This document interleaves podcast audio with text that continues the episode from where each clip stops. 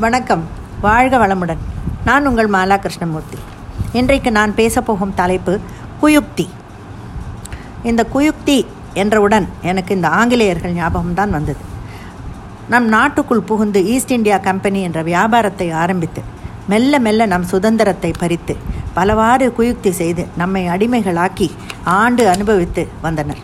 காசுக்கும் பதவிக்கும் சோரம் போய் இவர்களுக்கு நம்மில் பலரே காட்டிக் கொடுத்தவர்களாக இருந்தனர். கடைசியில் அவர்கள் கதியும் அதோ கதிதான் இந்த நம்பிக்கை துரோகம்தான் மிகுந்த மனவலியை தரக்கூடியது. நம்பிக்கை என்பதுதான் வாழ்க்கை. குழந்தை தன் தாய் தந்தையரை நம்புகிறது.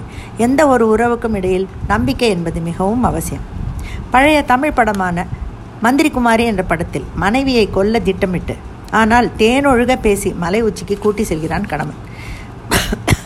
வாராய் நீ வாராய். போகுமிடம் வெகு தூரம் இல்லை நீ வாராய் என்று அன்பொழுக பாடி கூட்டி போகிறான்.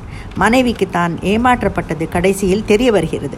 நல்ல புத்திசாலி பெண். அதனால் நிதானம் இழக்காமல் எனக்கு இறப்பதற்கு முன் உங்களை மூன்று முறை வலம் வந்து நமஸ்கரித்து விட்டு இறக்கிறேன் என்கிறார் இவனும் போனால் போகட்டும் என்று தன்னை வலம் வர அனுமதிக்கிறான். கடைசி முறை வலம் வரும்போது அவனை பின்னால் இருந்து அந்த பாறை மேலிருந்து தள்ளிவிடுகிறான் தன்வினை தன்னை சுடும். ஓட்டையப்பம் வீட்டை சுடும் என்று அவன் விதைத்த வினையை அவனே அறுவடை செய்து கொண்டான்.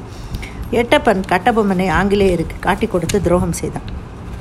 சுயநலத்திற்காக எத்தனை கொடூரமான செயலையும் செய்ய துணிந்த கலிகாலம் இது.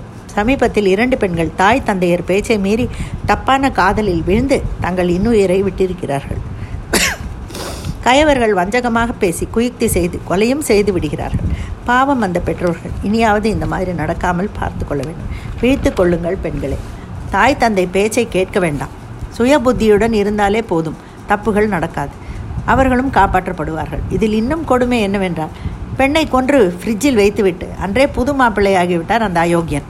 எத்தனை குயுக்தியுடன் அவன் மூளை வேலை செய்துள்ளது பாருங்கள். இந்தியா அக்கம் பக்க நாடுகளை சகோதர பாவத்துடன் தான் பார்க்கிறது. ஆனால் பாகிஸ்தானும் சைனாவும் குயுக்தி புத்தியுடன் தான் நம் எல்லையை அவ்வப்போது ஊடுருவி தொல்லை தந்து வருகிறார்கள். இந்த கிரிக்கெட் விளையாட்டில் கூட மேட்ச் ஃபிக்ஸிங் என்பது குயுக்தியின் உச்சம்தாங்க ஏசுநாதரை காட்டி கொடுத்ததும் குயுக்தி பிடித்த ஒருவன் தான். மகாபாரதத்தில் சகுனி எத்தனையோ குயுக்திகள் செய்துள்ளார். குயுக்தி செய்துதான் அலெக்சாண்டர் என்ற பேரரசரை கொன்றான் புரூட்டஸ் மற்றும் அவனது நெருங்கிய தோழர்கள். கடைசியாக குத்திய புரூட்டஸை பார்த்து நீயுமா? என்று கேட்டுவிட்டு சாகிறான் அலெக்சாண்டர். இவனைப் போல் நம்பி கெட்டவர்கள் இன்று ஏராளமானோர் இருக்கிறார்கள். அரசியல் கல்வி தொழிற்சாலை என்று எல்லா துறையிலும் இந்த லஞ்ச ஊழல் புறையோடி போயிருக்கிறது.